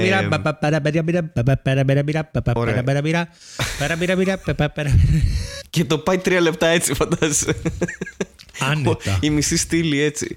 Καλά, ναι, για σένα μιλάμε. Άνετα, αλλά δεν ήταν πολύ διαφορετικό κάθε φορά να λέγεις Ανέτα. Τι λέει ρε μαλάκα. Γιατί; Γιατί αν αλλάξεις τον τόνο είναι άλλο πράγμα. Με εντυπωσιάζουν τα ελληνικά. Μπύρα. Όχι, εντάξει, Δεν ξαναπίνουμε μπύρα στο, στο podcast. Α ασχοληθούμε με την ΑΤΕ. Α ασχοληθούμε με την ΑΤΕ. Νάτε μας. Ε, που μας έστειλε το πρόβλημα. Νάτε τώρα. Mm. Ε, Α ασχοληθούμε με το πρόβλημα της κοπέλας. Που μάλλον το πρόβλημα το έχει ο οδηγός του Βαν, ε, φαντάζομαι. Και εγώ δεν νομίζω ε, ότι έχει κάποιο πρόβλημα η κοπέλα. Εκτός εάν. Εγώ ε, έχω Ξέρω, μπορεί να πηγαίνει νωρίτερα εκεί και δεν πάει, αλλά θα μου πεις αυτό, αυτό είναι δηλαδή, Αυτό είναι η πρώτη παρατήρηση. Γιατί πηγαίνεις κάθε μέρα 7 παρα 1, πήγαινε 7 παρα 5, μην κάνεις κανένα eye contact και μπες κατευθείαν στο van. Είναι σαν να γίνεται συνέχεια κάθε μέρα αυτό. Ότι πάω 7 παρα 1, αυτό, φεύγει ναι, 7 αυτό, αυτό και με αφήνει. Αυτό είναι να δούμε λίγο. σω εδώ είναι το. ίσως επειδή έχεις πει την ιστορία λίγο μονόπλευρα και δεν μας έχεις πει την πλευρά του ανθρώπου αυτού. Ο οποίος μπορεί να λέει ναι. και είμαι κάθε μέρα εκεί και μου έρχεται η άλλη 7 ακριβώς. Άμα ήταν 7 παρά 1 θα την περίμενα και απλά να έχει λάθος ρολόι. Ακριβώς. Τώρα γιατί με το οποίο θα λυθούν όλα όταν έχουμε όλη την ίδια ώρα, παιδιά. Ακριβώς και, και, τον ίδιο χρόνο. Να, να ναι, πούμε ναι. και αυτά. Από πριν έτσι. Από πριν. Τα έχουμε πει το, πριν. πριν αποφασίσουμε ποιο θα είναι το πρόβλημα που θα αναλύσουμε σήμερα, είχαμε αποφασίσει ότι το 2020 θα αλλάξει χρονιά μια για πάντα. Γιατί και θα λύσει τέτοια θέματα. Είναι clairvoyant. Clairvoyant, ακριβώς. Α, μη... ναι. Κλαδευτήρι είναι. Αρχικά μπορώ να πω ε, ότι αν αντιμετωπίσουμε την κατάσταση απλά κοινωνικά δηλαδή, ε, να πω ότι φταίει η ΝΑΤΕ που δεν έχει μια καλύτερη δουλειά που θα της προσφέρει ένα αυτοκίνητο. Εντάξει, δεν είναι κατάσταση αυτή να θες να πας στη δουλειά σου και να μην έχεις ήδη τα λεφτά να αγοράσεις αυτό. Ακριβώς. Θα έλεγα σχεδόν ντροπή της που δεν έχεις. Σχεδόν ντροπή σου που δεν έχεις δικό σου αυτοκίνητο και βασίζεσαι σε έναν 70χρονο ο οποίος θα έπρεπε να έχει πάρει σύνταξη. Κακομίρι άνθρωπο του μεροκάματου. άνθρωπο μεροκαματιάρι. Που κάνει απλά σωστά τη δουλειά του, έτσι. Αυτό Τίποτα να το πούμε έτσι. και αυτό. Ακριβώς. Αυτός δηλαδή μπορεί να έχει και ένα ρολό 70 χρονών και να σε χάνει. Αλλά όχι, αυτά... Του έχουν πει 7 ευρώ θα φεύγεις. Ακριβώς. Και τι να κάνει αυτό. Τι να κάνει, Νάτε μου, να περιμένει εσένα. Ε, πώς θα γίνει δηλαδή; Έτσι θα είμαστε Και τώρα. να λέει, να, Νάτε πάλι, άργησε. Ε, άντε μπράβο. Ξέρεις πάλι κάτι; αυτή με, με το 7 παρά 1.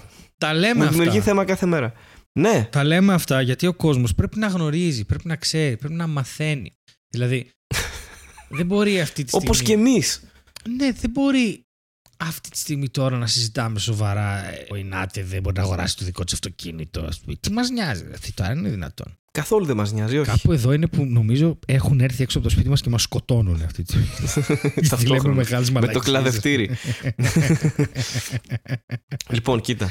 Τώρα για να λύσουμε το θέμα της ΝΑΤΕ από, από μια άλλη ναι, οπτική, ναι, ναι. το ένα είναι να μην αργεί. Ωραία, μην αργείς, πήγαινε 7 παρα 5 και μπες κατευθείαν στο βαν. Το, το άλλο που μπορείς να κάνεις και ναι. έχω να προτείνω. Α, θες να πεις κάτι πάνω σε αυτό; Θα ήθελα να πω ή άργησε πάρα πολύ ώστε να μπερδευτεί, να νομίζει ότι κάτι έγινε και να σε περιμένει. Δηλαδή πήγαινε 7,5 μια μέρα και να το βρεις και τι έγινε; Έχω συνηθίσει παρά έναν έρχομαι για να στη πάω. Τώρα τι έγινε, δεν ναι. παίχτηκε. Οπότε να μπορεί να πηγαίνει στην ώρα της, ας πούμε, ναι, μετά. Ναι, ναι, ναι. Ε, μια άλλη λύση και προσέγγιση είναι να περιμένεις. 2 με 3 χρόνια ακόμα μέχρι να πάει 73 και να χάσει το δίπλωμα. Οπότε μπορεί, μπορεί να αλλάξει ο οδηγός και να είναι πιο large, ρε παιδί μου. Τύπου. Μάλιστα. Έλα και 8 παρατέταρτο, δεν με νοιάζει, ας πούμε. Έτσι, δηλαδή λύνεται και έτσι το θέμα ειρηνικά. Κάνε λίγο υπομονή. Σε 2-3 χρόνια θα το πάρουν πίσω. Πόσο τέλειο. Θα μπορείς να πηγαίνεις στη δουλειά σου κανονικά. Και, το... και για να πω και λίγο την. Ε, έτσι να βάλω μέσα και το αντικείμενο στο παιχνίδι, γιατί ναι, έχουμε ζητήσει και αυτό το πράγμα. Ε, θα μπορείς μια μέρα που θα το αποφασίσεις και θα πεις δεν πάει άλλη αυτή η κατάσταση με, τον, ε, με το μεγάλο πρόβλημα που έχεις που τον είπες 70 χρονών και έκανες και αυτό το αστείο και κοροϊδεύεις τώρα την τρίτη ηλικία νάτε. ε, θα μπορείς να πάρεις το κλαδευτήρι μια μέρα και να πεις θα γίνω κυπουρός και θα αλλάξω δουλειά. Και δεν θα με διατάζει κανένας να πάω 7 η ώρα σε βαν για να. Δεν ξέρω τι δουλειά έχεις. Έτσι. Η λύση σε όλα είναι ο καπιταλισμό. Πάρε στα χέρια σου. Μπράβο, πάρε στα χέρια σου το κλαδευτήρι κυριολεκτικά και άλλαξε δουλειά. Γίνε κυπουρός. Και άλλοι τόσο το κάνανε. Αλλά λέμε ό,τι να είναι το κλαδευτήρι, εγώ θα το έβαζα αλλιώς. Εγώ θα έλεγα να κάνει το εξής καταπληκτικό. Να πάρει, να πάρει το κλαδευτήρι και να τους κάσει τα λάστιχα. το οποίο δείχνει ότι έχει μια πυγμή και ότι πραγματικά δεν είναι. We're not messing with uh, Nate. Αλλά απ' την άλλη δεν θα πας και ποτέ στη δουλειά σου, οπότε δεν ξέρω αν σου δημιουργεί μεγαλύτερο. Ναι, βέβαια τώρα κοιτάνε ποιο πρόβλημα υπάρχει. Ναι. Ότι θα έχει φύγει μέχρι να του σκάσει τα λάστρα γιατί πάει 7 παρά ένα. Αυτό, ναι. Το πρόβλημα είναι ότι Νάτε μου, ας, νομίζω ότι πολύ απλά πρέπει να δουλέψεις σε άλλες δύο δουλειές για να πάρεις δικό σου αυτοκίνητο ή δικό σου βαν.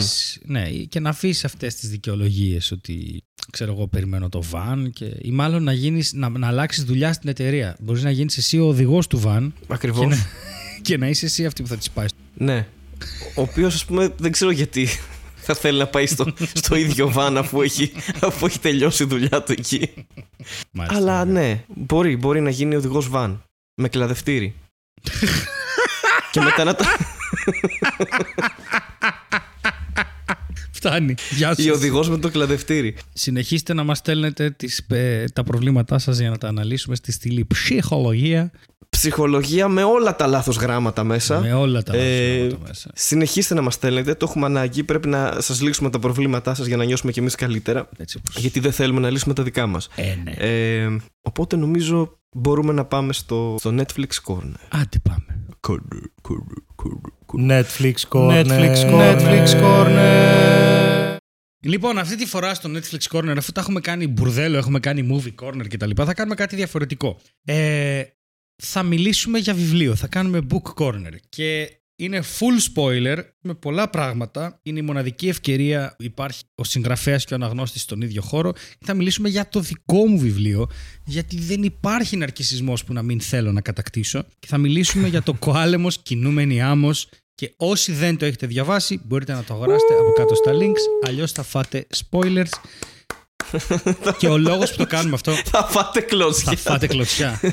Διαβάστε το! Ο λόγος που το κάνουμε αυτό είναι γιατί έχει, βγει, έχει γίνει επανέκδοση. Ε, έχει πάει στη δεύτερη έκδοση και πρέπει να γίνει ένα rebranding, ρε παιδί μου. Πρέπει να προλάβουμε τις αγορές. Έρχονται Χριστούγεννα. Να μην υπάρχει εδώ πάνω έτσι μια περίληψη του κοάλεμου. Όλοι χρειάζονται ένα rebranding έτσι πριν τις διακοπές. Και θα το κάνουμε σε δύο ενότητες, ε, μάλλον. Γιατί ο Χάρης ήταν από τους ανθρώπους που το διάβασαν το βιβλίο πριν εκδοθεί. Και ήταν και στην παρουσίαση του βιβλίου. Ε, και όχι μόνο και υπήρχε και πριν από αυτό. Υπήρχε και πριν από αυτό. Και δεν είναι μόνο αυτό, ρε παιδί μου. Είναι ότι. Ε, από τα βασικά, ωραία. Εντάξει, εγώ το έγραψα. Okay, οπότε δεν ξέρω. Χάρη.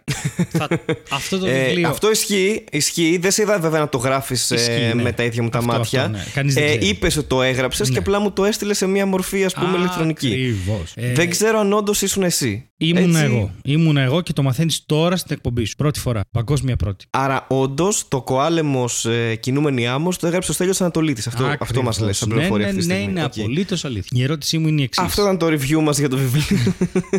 Ήταμε- Θέλαμε απλά να κάνουμε μια εξακρίβωση στοιχείων του ανθρώπου που τίποτα, το ναι. έγραψε. Ε, Ο Στέλιος τα αποκαλύπτει live, ναι, εδώ στο podcast. Ήθελα να ρωτήσω. Εσύ που Ναι. το διάβασες; Εσύ θα ρωτήσεις, δηλαδή, όχι εγώ. Θα σε ρωτήσω εγώ τώρα και μετά θα ρωτήσεις εσύ εμένα. Το διάβασες. Σου Ρώτα εσύ άρεσε. να ρωτήσω εγώ εσύ μετά. Ε, ήταν πολύ ωραίο βιβλίο και δεν με πίεσε καθόλου να το πω αυτό, Στέλιο. Ωραία. Χαίρομαι που το είπες έτσι και ακούγεται εντελώς αλήθεια. Ε, ρεαλιστικό, ναι. Ναι. Θα είχες διαβάσεις πρότεινε. φαντασίας. Όχι, φαντασίας ή οτιδήποτε. Ε, Ενώ Αυτό είναι μυστηρίου και ξέρω- φαντασίας μαζί. Ρε. Ακριβώς. Ξέρω πολύ κόσμο που διαβάζει βιβλία φαντασίας και είναι στον κοινωνικό μου κύκλο. Εγώ συγκεκριμένα δεν διαβάζω ιδιαίτερα βιβλία φαντασίας. Ή δεν βλέπω ταινίες φαντασίας ή δεν ακούω το τραγούδι ε, ταινίες φαντασίας από τους φίλοι για πάντα. Ναι, πολύ ωραία. Ναι. Αλλά μου άρεσε πάρα πολύ. Ωραία. Βρήκες ότι αυτό σε, σε σταματούσε, δηλαδή ότι η ιδέα ότι αυτό Ε, το πράγμα δεν είναι αληθινό ή τέλος πάντων σε σταματάει από κάπου; Καθόλου και ίσα ίσα αυτό είχα πει και από την πρώτη φορά που το είχα διαβάσει και το είχα κάνει και σαν σχόλιο σε προσωπική μας επικοινωνία με τον συγγραφέα ε, ότι είχε πολύ ενδιαφέρον γιατί διάβασα πρώτη φορά ένα βιβλίο φαντασίας, το οποίο ε, αναφέρεται χρονικά στην Ελλάδα ε, συγγνώμη χρονικά είπα ε, γεωγραφικά στην Ελλάδα. Και μπορείς να διαβάζεις ας πούμε πράγματα όπως Βρικόλακες και Δρακονιανοί στην οδό ε, ξέρω εγώ πες μια οδό στη Θεσσαλονίκη που είναι Ε, βασισμένο το στην, βιβλίο ε, Βαλαωρίτου. Στη Βαλαωρίτου, ναι. ναι, παραδείγματος χάρη. Και μου άρεσε πάρα πολύ αυτό. Δηλαδή, με εξέπληξε θετικά το ότι υπήρχε ένα τέτοιο βιβλίο γραμμένο ε, με βάση την, ε, την Ελλάδα, ρε παιδί μου, που δεν νομίζω ότι. Εγώ τουλάχιστον Ναι, έχω στην ουσία η διαβάσει κάτι αντίστοιχο. Θεσσαλονίκη είναι τέταρτος χαρακτήρας. Πέρα από τους πρωταγωνιστές τους τρεις, η Θεσσαλονίκη είναι ένας κανονικός χαρακτήρας μες στο βιβλίο. Αν Η το νύφη δεις του λίγο. Θερμαϊκού. Η νύφη του Θερμαϊκού, μη χέσω. Δεν μου λες, ε, τελευταία ερώτηση. Τι θα, πώς θα το περιέγραφες, τι θα έλεγες σε κάποιον, τι είναι αυτό το βιβλίο, γιατί να το διαβάσει, ενώ τι είναι; Ε, Γιατί πρώτα εγώ στην απ' όλα θα περίληψη- έλεγα ότι πάρτε αυτό το βιβλίο γιατί ξέρω ποιος το έγραψε. Ναι, οκ. Ε, Είναι λέει καλό Στέλιος παιδί, Ανατολίτης ναι. και αυτό το όνομα είναι μια ιστορία από μόνο του, ας πούμε. Δηλαδή, είναι Στέλιος Ανατολίτης. Σήμερα εκπομπή μαζί σου. είναι Στέλιος Ανατολίτης. μάλιστα, μάλιστα. Αυτό τα λέει όλα νομίζω. Μάλιστα, Και μάλιστα έχουμε σαν απόδειξη ότι μέσα από αυτό το podcast ότι εσύ όντως το έγραψες κιόλας από ό,τι μας λες και από ό,τι έτσι διατείνεσαι. Ε, οπότε θα έλεγα ότι είναι μια πολύ όμορφη ιστορία. Το πρώτο μέρος, γιατί ο Στέλιος έχει, έχει ακόμα κάποια σχέδια στο μυαλό του. Αυτό το βιβλίο λοιπόν είναι μια ιστορία ε, τριών ανθρώπων ε, που χοντρικά τώρα έχουν μια έτσι έχουν μια σχέση μεταξύ τους ε, περίεργη και εξελίσσεται και βλέπουμε και πώς ήταν και στο παρελθόν αυτό το πράγμα. Ε, οπότε έχουμε αυτόν τον άξονα, το, των τριών χαρακτήρων των βασικών. Ε, είναι βιβλίο sci-fi, οπότε έχει ένα ενδιαφέρον Είναι να sci-fi δείτε... ή φαντασία; Sci-fi φαντασία. Ε, Εγώ νομίζω ότι είναι και τα δύο. Αλλά εγώ ξέρω και και, τα παραπάνω δύο. πράγματα. επειδή εσύ το έγραψες εννοείς. ακριβώς, ναι. Να το πούμε και αυτό, έτσι. Ε, ναι, ωραία, είναι και τα δύο. Ε, επίσης ε, έχει ενδιαφέρον γιατί αυτό δεν βαριέσαι ποτέ. Έχει το back and forth ας πούμε το ότι υπάρχει το παρελθόν που εξελίσσεται και το παρόν που εξελίσσεται οπότε λες πού το πάει τώρα θα τα συνδέσει ποτέ; Έχει και αυτό το πράγμα Μ' αρέσει που αυτό είναι το άγχος. όχι γιατί είναι ένα, ένα συγγραφικό ας πούμε τέχνασμα που λες οκ γιατί το πάει έτσι τώρα; Ναι. Ε, δεν καταλαβαίνω τι κάνει αυτός ο Στέλιος Ανατολίτης τέλος πάντων εκεί πέρα στο γράψιμό του; Και ε, καλά όπως έχεις πει και εσύ έχει ένα χαριποτερικό ύφος αλλά είναι λίγο πιο dark σίγουρα πιο ενήλικο Ναι, σαν αυτό. βιβλίο. Δηλαδή, έχετε αυτό λίγο στο μυαλό σας. Όσοι δεν το. Μάλλον όσοι το έχετε διαβάσει, το ξέρετε ήδη, αλλά. Ήθελα να το, αυτό... ήθελα να το συζητήσουμε το, το Harry Potter γιατί το έχω πει και, σε, και μου το στέλνουν και σε μηνύματα κτλ. Το είδα και σε μία από τις κριτικές στο Goodreads και λίγο κάπως έκανα ένα. Ξέρεις, ένα ε, παλι είναι κακό γιατί εγώ το έχω γράψει, αλλά τέλος πάντων, η, οποιαδήποτε κλείσιμο του ματιού στο Harry Potter είναι επίτηδε. Δεύτερον, ε, πολλοί κόσμος, πολλοί, αρκετός κόσμος μου έγραψε ρε παιδί μου, το ελληνικό Harry Potter και τέτοιο. Και οποιαδήποτε αναφορά ή σύγκριση στο Harry Potter ε, είναι όχι τεράστιο κομπλιμέντο. Είναι κάτι το οποίο δεν μπορώ καν να διαχειριστώ. Αλλά, Οκ. αλλά, περίμενε γιατί. Εδώ ξεκινάνε τα δικά μου τα περίεργα ότι αυτό το βιβλίο δεν έχει καμία σχέση με το Harry Potter. Είναι ένα επίπεδο πέρα από το ότι είναι η Ούτε με περιπέτεια μένα, ούτε με το ναι, Potter. δύο αγοριών και ένα κορίτσι και έχουν, κάνουν μαθήματα για κάτι ξεχωριστό σε ένα κάστρο. Από εκεί και πέρα, σε- στο ένα μέρος του βιβλίου. Μμμ. Από εκεί και πέρα είναι τόσο διαφορετικό και το αρχέτυπο των χαρακτήρων. Και το, δηλαδή, δεν, το Harry Potter είναι, μια- έχουμε πει ξανά ότι είναι μια ιστορία εναντίον στο φασισμό και είναι η ιστορία από τρία παιδάκια τα οποία ο ένας είναι πάρα πολύ καλό μαθητής, η Ερμιόνη, μαθητρία. Ο Χάρη, ο Χάρη είναι ένα μέτριο πράγμα και βρίσκεται εκεί κατά τύχη και ο Ρον είναι, δεν ξέρουμε γιατί είναι μάγος. Μια τέτοια κατά. Είναι το άχρηστος Δεν συμβαίνει τίποτα από αυτά με τους δικούς μου πρωταγωνιστές. Είναι οι ναι, καμία καλύτεροι των σχέση. καλύτερων, είναι εκεί γιατί α, μόνο αυτοί μπορούν να είναι εκεί και έχουν πλήρη συνέστηση των ευθυνών τους. Αυτό δεν συμβαίνει στο Harry Potter. Είναι εντελώς διαφορετική. Δηλαδή, ο τρόπος που χρησιμοποιεί η Rowling την ιστορία της δεν έχει καμία σχέση με το δικό μου. Δηλαδή, οι ομοιότητες τελειώνουν στο, στο κλείσιμο του ματιού. Ότι ζουν σε ένα κάστρο, ναι, μυστικά από όλους, ναι, και είναι δύο ή τρία, είναι τρία παιδιά, ρε παιδί. Και είναι δύο αγόρια Ναι. και ένα κορίτσι. Το οποίο είναι πολύ κλασική δομή ιστορίας. Το δύο αγόρια, ένα κορίτσι, δύο κορίτσια, ένα αγόρι, τρία αγόρια, τρία Και Αλλά- όχι μόνο σε βιβλία. ναι, αλλά μέχρι εκεί δηλαδή στο, δεν πεθαίνει τόσος κόσμος στο Harry Potter. Δηλαδή δεν, δεν, δεν είναι ενήλικο δηλαδή, μετά το πέμπτο βιβλίο. Και απλώς μου κάνει πάντα εντύπωση γιατί μου αρέσει πάρα πολύ αυτή η σύγκριση με το Harry Potter. Αλλά απ' την άλλη θέλω και να είμαι ξεκάθαρος ότι δεν έγραψα κάτι με στόχο να είναι το Harry Potter. Θα έγραφα κάτι άλλο. Θα Όχι έγραφα και για να- όσοι το έχουν διαβάσει, όσοι έχουν διαβάσει και τα δύο δεν το βλέπουν αυτό νομίζω. Ότι δεν Όχι, υπάρχουν. Το είδα ενότητες γραμμένο αυτό ιδιαίτερες σε πέρα από το- κριτικές. Σε φάση το ελληνικό Harry Potter γίνεται. Όχι, εγώ δεν θα έλεγα σε ένα παιδί 8 χρονών διάβασε το βιβλίο μου ή 10 χρονών. Γιατί εκεί πάει το Harry Potter. Καμία σχέση. Θέλω να πω, έχει, έχει δομικές διαφορές. Και δεν θέλω να ακούγεται αυτό γιατί μπορεί και κάποιος να μην το διαβάσει λέγοντας Ε, τι να ξαναδιαβάσω ένα Harry Potter. Ενώ καταλαβαίνω το κομπλιμέντο και είναι τεράστιο και σου λέω δεν μπορώ να το διαχειριστώ ψυχολογικά Ναι. ότι μπορεί κάποιος να κάνει αυτά τα δύο. Αλλά σαν άνθρωπος που θα ε, αναλύσει και έχει γράψει, ήθελα αυτό να είναι, ξέρω εγώ, και τι- μαζί το έχουμε συζητήσει και Καταλαβαίνεις εξ αρχής ότι δεν έχουν σχέση. Αλλά πολλοί κόσμοι το. Δηλαδή υπήρχε αρνητική κριτική. Α, θα διαβάσω Harry Potter. Και... Ω, Όχι, δεν, ναι. δεν έχουν σχέση. Είναι και πολύ διαφορετικοί οι χαρακτήρες σε σχέση με Εντελώς. το Harry Potter. Δεν- Καταρχάς δεν είναι παιδικοί σε καμία περίπτωση. Όχι. Ε, και πολύ διαφορετικά γραμμένοι. Και τί- το- τίποτα. Το μόνο κοινό ουσιαστικά είναι ότι υπάρχει και ένας κόσμος που οι άλλοι δεν βλέπουν. Ναι. Και στο βιβλίο σου κιόλας είναι πολύ πιο έντονο. Γιατί αυτό στα Harry Potter είναι για 5 λεπτά. Συγγνώμη, για 5 λεπτά. Για 5 σελίδες και όλο το υπόλοιπο εκτελήσεται μέσα σε αυτό το, το μαγικό κόσμο. Ενώ εσένα είναι παράλληλα. Ναι, εντελώς. Είναι Δηλαδή και σήμερα. τρέχει στον πραγματικό κόσμο αυτό που γίνεται, απλά το βλέπουν μόνο οι χαρακτήρες που είναι οι βασικοί, ας πούμε. Ε, ο Στέλιος πέθανε, δεν θα γράψει άλλο βιβλίο. Όχι, ρε. Σταμάτας. σκέφτομαι. Ποτέ! Σταμάτα. Αγαπημένη σκηνή, θυμάσαι; Ή αγαπημένη φάση, ή τέλος πάντων. Πω, πω, αγαπημένη σκηνή. ε, δε- Δεν θα πω αγαπημένη που μου έχει μείνει Κάτι που σου μείνε, έντονα ναι, ναι, όμως. ναι. Ήταν σίγουρα αυτά τα. σε πολλά στάδια που είχε γίνει. αυτά τα ξεσπάσματα που είχε ο, ο βασικός χαρακτήρας. Μπορούμε να λέμε Ο Ηρακλής. ονόματα. Ο Ηρακλής, ωραία. Τα ξεσπάσματα που είχε. Δεν έχω και τα rights. Μπορεί να μου κάνεις μήνυση, δεν ξέρω. Όχι, με όχι, δεν σένα. θα κάνω. Δεν Το θα έχω κάνω μπλέξει. σήμερα. Κάποια άλλη Οκ, φορά. Οκ.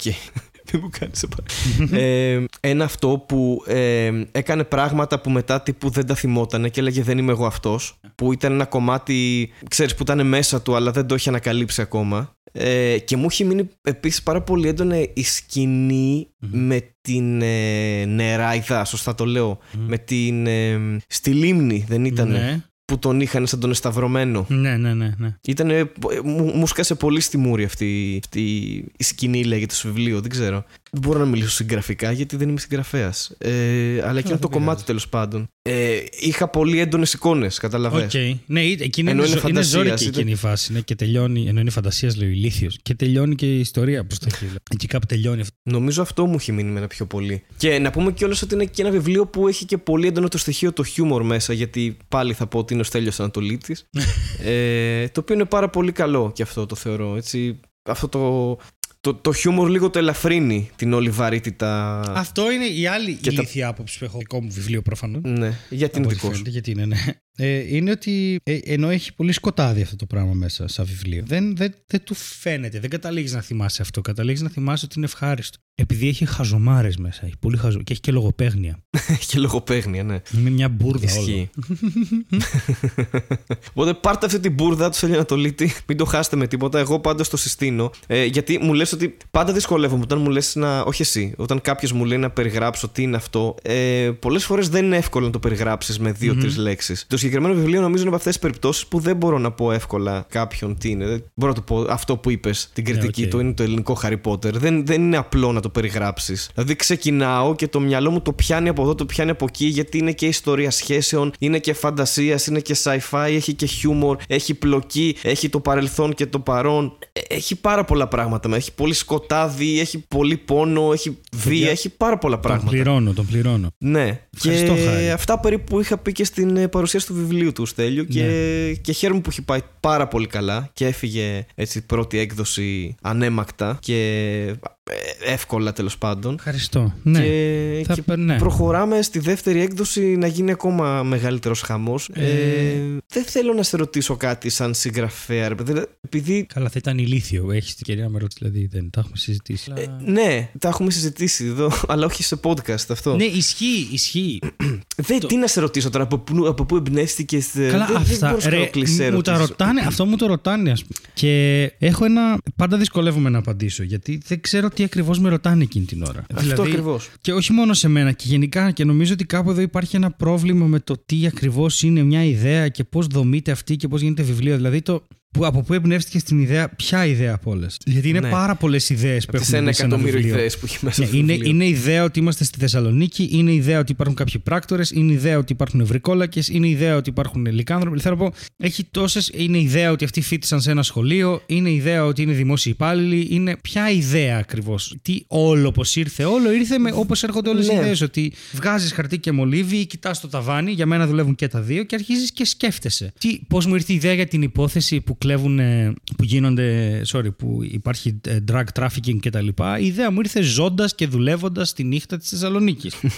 Τόσο απλά. Ε, δηλαδή, πα- πάντα γράφεις Ε, για είναι πράγματα αυτές οι που λεγόμενες ξέρεις. τεχνικές ερωτήσεις που δεν έχουν τώρα η- για, που είναι γενικότερα για, την, ε, ε, για το πώς σκέφτεσαι και πώς δημιουργείς κάτι ρε παιδί μου που εντάξει για τον καθένα είναι το Ναι. πώς δουλεύει και αρκετά προσωπικό και δεν έχει και νόημα να το ρωτάς δεν ξέρω για Σίγουρα. μένα Ρε, παιδί μου, έχει νόημα να με ρωτήσεις κάτι συγκεκριμένο. Δηλαδή, αν γράφω πρωί ή βράδυ, αν γράφω κάποιες συγκεκριμένες ώρες μες στην ημέρα, αν περιμένω να μου έρθει έμπνευση, κάτι τέτοιο. Έχει νόημα. Ε, πολλοί, ας πούμε, δεν ξέρουν ότι δεν γράφεις επί Το να γράψεις είναι το 5%. Το 95% είναι να σβήσεις αυτά που γράψεις και να τα ξαναγράψεις. ναι. Δηλαδή, αυτό το πρώτο draft που έχεις κάνει, το πρώτο χειρόγραφο, δεν σημαίνει τίποτα. Είναι απλώς ότι αρχή, μέση και τέλος. Αυτό. Αλλά αυτό όλο αλλάζει συνέχεια. Πάρα πολύ. Πρέπει να αλλάξεις, να σβήσεις. Καταλαβαίνω ότι εκεί υπάρχουν και ένα. Εμένα αυτό που μου κάνει εντύπωση είναι ότι δεν υπάρχει διαδρομή. Ναι, Θα ρωτούσες ποτέ τους δημιουργούς του Λούσιφερ πώς τους ήρθε η ιδέα. Και ποια ιδέα; και θα έλεγε να πάτε στο διάολο Να πάτε στο Όχι, διάολο. όλοι σας Κάποιος μου φώναξε Στο Go to Netflix και hell στο και είπα διάολο. hmm, but what if, if hell was here; Και ρε Ωραία, παιδί θα μου, σου κάνω ερώτηση. Ωραία, θα σου κάνω κάνε ερώτηση. ερώτηση. Α πούμε. Απλή ερώτηση, έτσι. Ναι. Πάμε στα απλά. Ποιος είναι ο δικός σου αγαπημένος χαρακτήρας από το βιβλίο σου που έχεις φτιάξει εσύ και έχεις διαβάσει 100.000 φορές; Ποιος θα λέγεις τον αγαπημένος σου χαρακτήρας; Η Kim. Και εγώ η Kim θα έλεγα. Για μένα. Ότι εγώ Όχι, θα απαντούσα για την μένα. Kim. Α, και για σένα. μένα. Ναι. Ναι. Νομίζω η Kim γιατί δεν, είναι, δεν την ξέρω ακόμα πάρα πολύ καλά, οπότε αυτό με αφήνει να, να είναι η αγαπημένη μου. Μπορώ να τη φαντάζομαι. Είναι μια μυστήρια ύπαρξη, τη θαυμάζεις λίγο Τη αυτό. θαυμάζεις αυτό. Μπορώ και εγώ να τη θαυμάζω. Λίγο απόμακρη. Ε, έχω αποφασίσει Ναι. ότι έχει κάνει κάποια πράγματα για τα οποία δεν είμαι περήφανος ούτε εγώ ούτε και θα φανούν στο δεχιά ή στο τρίτο με ανάλογο. Μμμ. Ε, η Kim νομίζω γιατί είναι ένα σύμβολο πολλών πραγμάτων. Είναι υποδιευθύντρια, ε, είναι, ε, πώς το λένε, έχει ζήσει τα Middle Ages ως γυναίκα, είναι ευρικόλακας και συνεπάρχει με τους ανθρώπους ε, λόγω της συνθηκολόγησης του 86. Είναι τέλος πάντων είναι μια φιγούρα που, που τα κοιτάει όλα υπό ένα πρίσμα δικό της. Πολύ ταυτόχρονα ορθολογιστικό και ταυτόχρονα συναισθηματικό γιατί έχει ένα άλλο βάθος. Προφανώς η αγαπημένη Και μου μπο- είναι οι τρεις ενώ για αυτούς γράφω την ιστορία. Αυτό Ναι. δεν είναι. δεν- αλλά ξέχωρα από αυτούς που είναι δεδομένο. Αλλιώς θα έγραφα την ιστορία της Kim. Ναι. Μπορεί να γίνει, ξέρεις, prequel Ναι, μπορεί. μπορεί με Kim. Μπορεί. Ε, και μπορεί να υπάρξει και να είναι ήδη, ας πούμε, κομβικός χαρακτήρας σε Kim και εμένα μου άρεσε χαρακτήρας. Είναι κομβικός χαρακτήρας για πάρα πολλά. Ή, υπήρξε κιόλας κομβικός Ναι. στα πόσα χρόνια έχεις Ναι. ζήσει. Αυτό. Επίσης, εγώ διαβάζοντα το βιβλίο, ρε παιδί μου, και ξέροντας το στέλιο προσωπικά, μου είναι δύσκολο να το διαβάσω και να μην έχω καθόλου στο μυαλό μου το στέλιο. Γιατί στο γράψιμό Ναι. του και στους χαρακτήρες του έβλεπα πράγματα πράγματα που Ναι, είναι οκ. προσωπικά τους Στέλιο, ας Ναι, πούμε. Ισχύει αυτό. Ισχύει. Και αυτό δυστυχώς δεν το έχω το, την αντικειμενικότητα του ότι το Στέλιο δεν τον ξέρω. Οπότε πρώτη φορά βλέπω πώς εκφράζεται μέσα από τους χαρακτήρες του και πώς γράφει, ρε παιδί μου. Δηλαδή διάβαζα κάτι και έλεγα: Οκ, αυτό είναι Στέλιος. Ή Ναι, διάβαζα και αυτό ένα δεν αστείο, ξέρω αν είναι διάβαζα. τελικά καλό. Ε, εγώ το λέω σαν αντικειμενική συνθήκη σε ό,τι αφορά εμένα σαν αναγνώστη. Δηλαδή κάποιος άλλος που δεν σε ξέρει ή κάποιος που σε ξέρει από τη δουλειά σου, ίσως να είναι πάλι διαφορετικό Ναι, οκ. από το να μην σε ξέρει καθόλου, ας πούμε. Μμμ. Ε, Μάλιστα.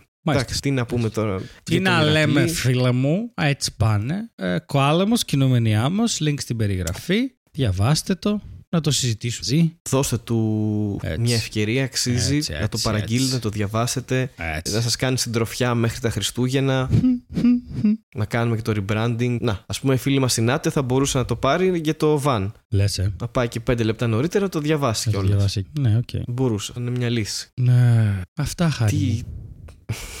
τι απογοήτευση ήταν αυτή τώρα; Ε, τώρα έτσι μου βγαίνει. Θυμήθηκες στην ε, δημιουργική διαδικασία και εξαντλήθηκες πάλι και πες Ε, όχι. Τι τράβηξα για αυτό το Αλλά- βιβλίο. Καλά, όχι. Παιδιά, να πούμε ότι έκανε τεράστιο κόπο τέλειος. Δηλαδή, Φτάνει. εντάξει, τσακιστείτε λίγο και Φτάνει. πάτε το. Φαντάζεσαι. Κάποιος κουράστηκε γι' Ε, το αυτό. παιδί έχει δρώσει να πούμε. Ε, ξέρω εγώ τι έχει τραβήξει. τα λέω τώρα από μέσα, που τα ξέρω.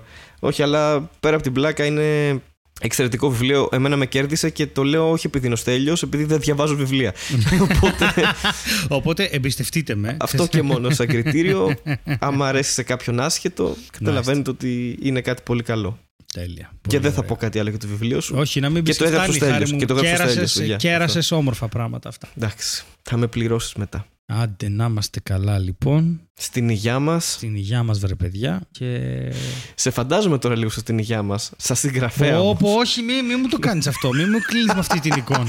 Και θα πεις και τραγούδι. όχι, δεν Θα θέλω. πεις και τραγούδι. Δεν θέλω. Θα πεις όλα τα τραγούδια που έχεις Ω, πει στο το podcast με όλες τις συναρτησίε που έχεις τραγουδήσει εδώ πέρα. Αυτή θα είναι η τιμωρία σου σαν συγγραφέας. Με ορχήστρα. Όταν γίνει τεράστιο best seller, ξέρω εγώ, και έχεις βγάλει 15 εκατομμύρια ευρώ, θα κάνουμε αφιέρωμα στο συγγραφέα Στέλιο Ανατολίτη. Μάλιστα. Όχι στον κωμικό. Πολύ ωραία. Και θα πεις όλα τα τραγούδια που έχεις πει στο podcast. Εντάξει. Ναι, τέλεια, τέλεια.